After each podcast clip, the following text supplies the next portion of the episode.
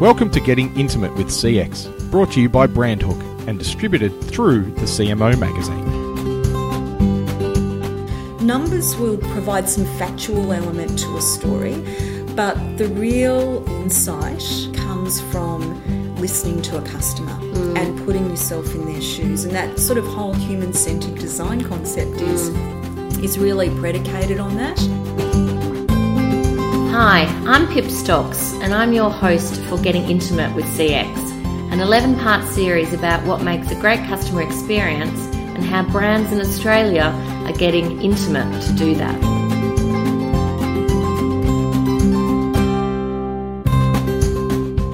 My guest for this episode is Sara Daymond, who's the Executive Manager of Marketing Insights and Customer Experience. That's a good title, Sarah, big job. It is, but uh, lots of exciting stuff to do, which is great. Keeps me busy. You've covered the whole gamut there. Great, welcome. So, as people have got the gist now, basically what we're doing is we're asking um, the same seven questions of everybody. Um, so, we'll just kick off. Um, so, all right, let's start with the first one. When was the last time you had a great customer experience, and which brand was it with? Look, uh, I'm really impressed with the online claims experience that my health insurer, uh, who happens to be NIB, is currently providing because they've figured out that a key driver of customer satisfaction isn't just price or features led, it's actually how easy it is to claim. And uh, a lot of providers still don't offer the um, the HICAPS service where you can claim your healthcare benefit on the spot. Mm. Um, and with the NIB app, and no doubt, I'm you know, not 100% certain, but I'm, I'm sure other providers offer a similar kind of service. You can take a photo of the documentation, upload it via the app. You receive confirmation email immediately, and a text when the money is paid a few days later. So it's really made what's been previously an incredibly frustrating experience so fantastically simple. Mm. So a big shout out to the UX team at NIB. Well done. Maybe you could steal some of those people. it would be nice if anyone's listening from uh, from NIB. uh, my health insurer, who will remain nameless, uh, has a very complicated process for claiming. I have to still go online and input all the individual claims. So, you know, sometimes you get yeah. a receipt of like 10 things if you've been to Pilates or something. I have to input every single one of those. Uh, and then sometimes they even ask for the documentation. So it's like, feels like I'm yeah. duplicating it. Well, you might want to send them a link to the NIB website. It's a very good idea. Um, so, is that seamlessness kind of ties in with the second question? What makes a great customer experience? Is that ability to be seamless in, in your delivery important? Yeah, for sure. And, and I think, look, simplicity is a key factor. And at the end of the day, I think it's really got to solve where previously there was a problem. It, it's also really important to have consistency in that experience, mm. which probably gets into your seamless point, particularly where it's across multiple channels. Yeah. Um, you know, people don't just use one channel only, uh, one device only.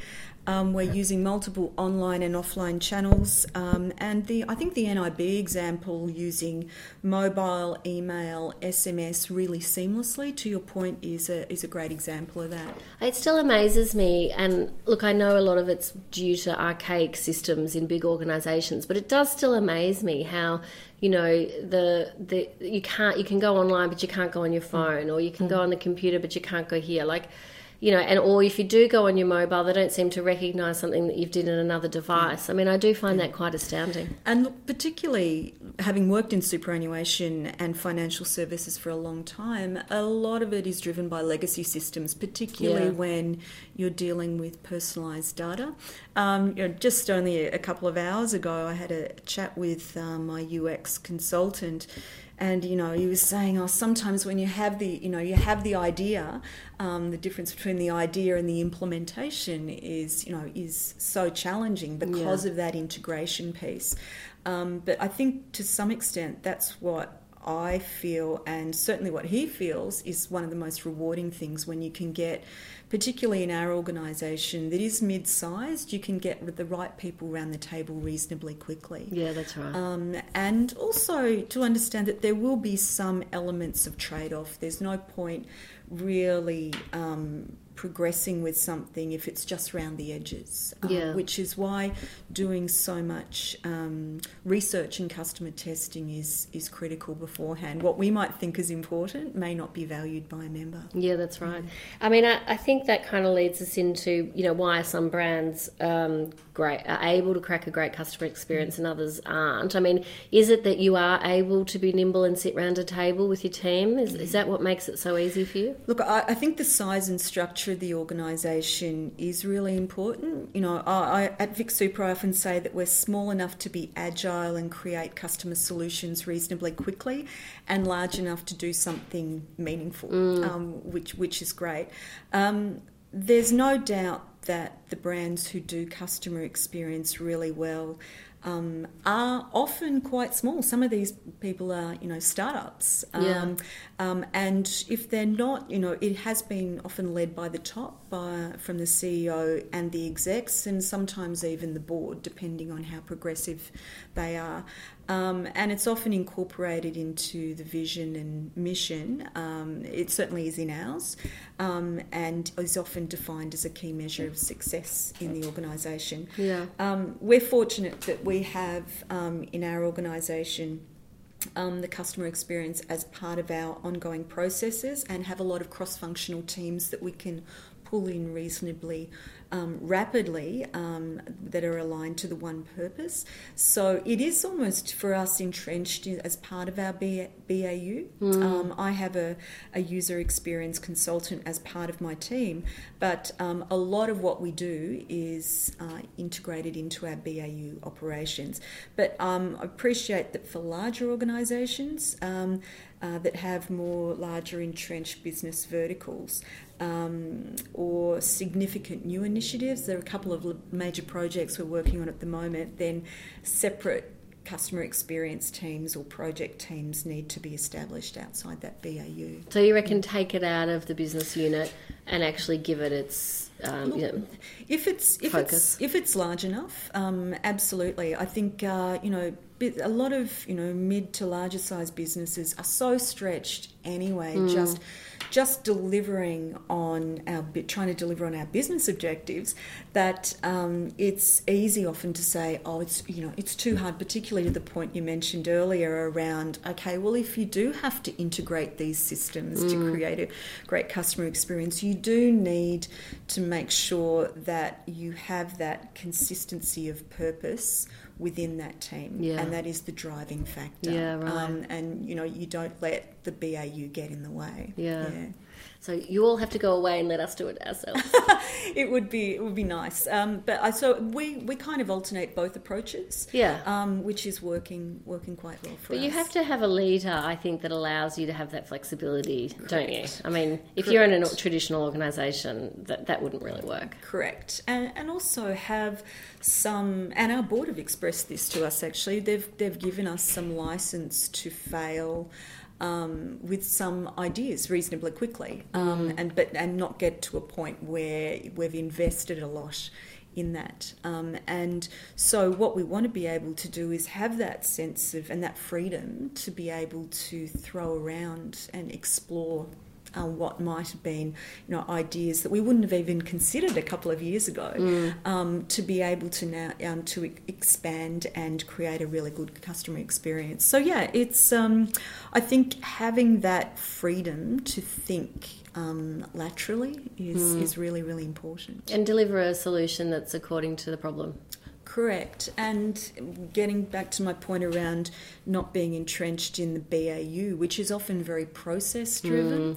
Um, and sure, a lot of ex- customer experiences are process driven, but um, we just need to take a step back and get into that broad, broader um, mindset of, of what could be possible. Yeah. So we believe at Brand Hook that customer intimacy is key to delivering a great customer experience, and in fact, it is really that only competitive edge these days. Um, I mean, how are you developing your intimacy with your customers? Um, look, I think this is something like a website you never really finished. Um, it, an, it's an ongoing journey um, for us. So we've spent a lot of time over the last 18 months or so looking at our analytics and our data. um, and working with our data scientists to help understand our members and predict behaviours so we can try and anticipate member needs and certainly get the right solution to the member at the right time. Um, we've also implemented a Voice of the Customer program, mm. um, measuring around five of our key experiences on a quarterly basis. Um, sure, it's a lag metric, um, but it's also a fantastic way for people across the business to get around the table to look at the results and understand what we're doing well and where we need to improve. Um, and we've also created a user experience function, which I mentioned before in our business. And uh, we're speaking to a lot of customer groups, uh, trial and testing various experiences and um, understanding what's important and what's not from the very um, initial research phase around what their needs are right through to testing the prototypes. So yeah. it's interesting because we're talking to a lot of people who are saying that if taking all of these metrics and data and having the conversation around those things rather than just reading them in a report, mm. um, actually having a conversation around what people are telling you seems to be what's working. That's where I find the gold is, mm. um, because numbers will tell a story, uh, provide some factual element to a story, but the real um, the real insight um, comes from listening to a customer mm. and putting yourself in their shoes. And that sort of whole human centered design concept mm. is is really predicated on that. Um, in fact, a lot of human centered design stuff doesn't use a lot of quant data. Um, a, lo- a, lot of it is around, you know, putting yourself in the shoes of the customer. So yeah. I think that's where those real gold insights come from. The, the quant stuff, you absolutely need that too, particularly when you're talking about your current state and future state and really trying to demonstrate the value of it. I think that's where you do need the metrics and so forth as well. Um, but you can't, you need a quant and qual approach. Yeah. yeah, one's context, one's framework and one's context. And I think, you know, again, you kind of need to be able to get granular and big at the same time. Absolutely. So you talked about measurement um, with the board. What are what is the way that you are measuring your customer in- intimacy and CX success? So we've got a, a mean advocacy rating um, across our member base from zero to ten. Um, that's part of our balanced scorecard and mm. uh, reported to the board each quarter. Um, we we use um, mean advocacy because there's less volatility in it um, as opposed to a net promoter score, um, particularly around investment markets and so mm. forth. Because we found that um, there was a lot more sensitivity in relation to um, NPS than than mean advocacy. So we have that balanced scorecard. as I mentioned, we've got the metrics from our Voice of the Customer program. We've had that in place now two years, so it's really nice to see that trend. It takes a while to to see um, um, how we are trending and um, what are the elements that can contribute to scores going up and down.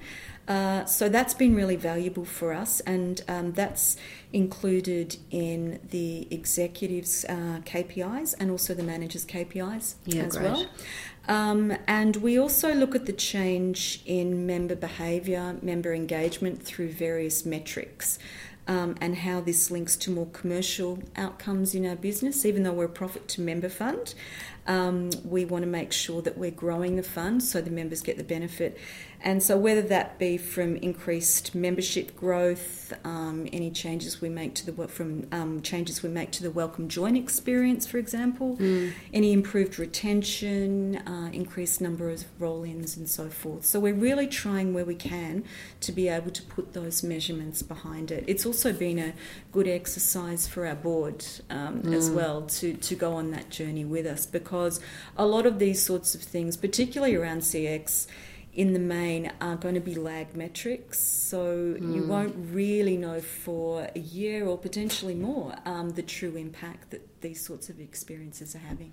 But I think if it's on their scorecard or, you know, uh, part of a board's KPIs, for example, then they have to have the conversation around a customer. Absolutely. I've always been a big advocate if you want people to take accountability for it and also to take an interest in it, you put it in their um, their dashboard or their KPIs. Mm, yeah, I'm totally I'm totally into that as well. Um, all right, last two questions. What new technology or trend are you most excited about when it comes to your brand's customer experience? Gosh, there's so much and it's moving so fast. I, you know, every morning I go through my emails and it seems that there's some new thing um, out there. So trawling through that is actually, and, and working out the wheat from the chaff is is um, a task in itself um, which is why it's really important to have a, a, really clear strategy. But what we're really trying to leverage at the moment is our marketing automation capability mm. and our new content management system capabilities to create more journey maps that are automated and aligned to specific personas. Um, so we think that that's going to help us create more relevant customer experiences um, and better business outcomes, um, and also give us more efficiencies moving forward because it will be automated. And I'm, I'm really interested in the resurgence of web chat. Yeah, um, I love web chat. It's been around for a long time, but I was in the States last year and was really impressed with how widely um, online chat is used, a lot more than here. And I think you'll see the chatbot capability really improve over the next couple of years. Um, with you know much stronger algorithms underpinning it, um, particularly with the larger banks. Um, I don't think as an organisation we're large enough for automated chatbots, but there, I believe there is a place for us with um, in specific experiences um, for um, web chat as an alternate channel. Yeah, I, as long as it doesn't stop people getting because when you do ring or when you do actually go online, usually it's because you want to find a, a, a, solution quickly. So as long as it enables that and doesn't, you know, puts another barrier up, you know, I think I, I had to ring one of the utilities the other day and I went through you know, nine different numbers and 75 different variations of that. And, uh, you know, as you know, everyone gets frustrated.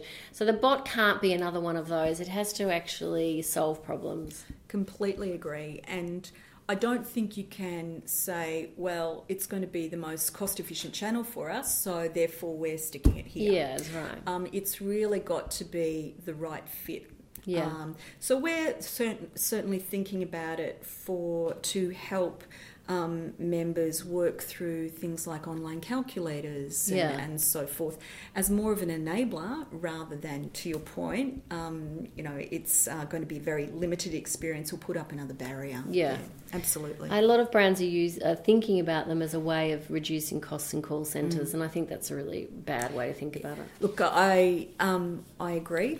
Um, I think uh, I know that there are a few. Uh, there's a particular airline that's using it um, at the moment. That um, and I think uh, my experience with it has been um, probably suboptimal. Yeah. Um, but I think they are getting more sophisticated. Um, there's also voice analytics and, and so forth that, yeah. that can be um, uh, linked in with a lot of this. So I think it's something to really watch over the over the course of the next couple of years. But it gets back to a point of it's got to be the right fit. Yeah, it that's has right. to be the right fit. I totally agree. Uh, all right, your last question. This is exciting, isn't it? Um, I've had typical bloody marketers change this question on me. But anyway, you might not be a changing question person, Sara. If you had a magic wand, what would be the one thing you'd change about your customer experience?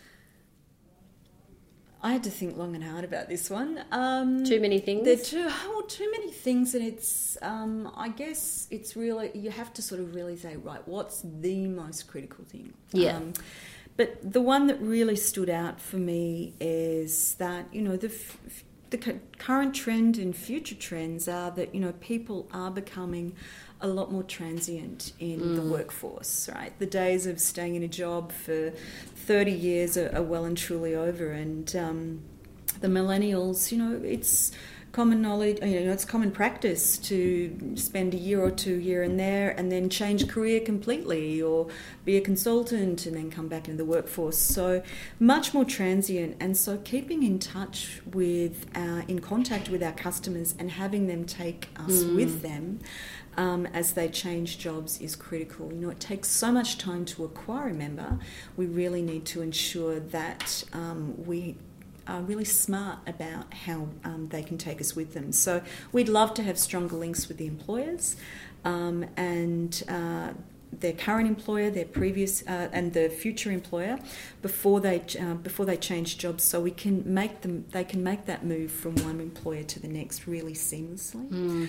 Um, and I think it's a challenge that the whole industry faces as well. We're very highly regulated as well, so well, that doesn't th- help. I think that the you know even just talking about what we know other people are doing when when your life isn't about a full time job and you're a business owner or you're a consultant and you know and also the trend of the consumer being in control um, how do you enable that person to not just keep you informed about their changes but also make sure that they're not losing out in that journey Absolutely. And look, the, the one one thing uh, that I would love to get more traction on, and we're doing a lot of exciting work in, in this area at the moment, and I think this is something that the industry is going to get a lot better at.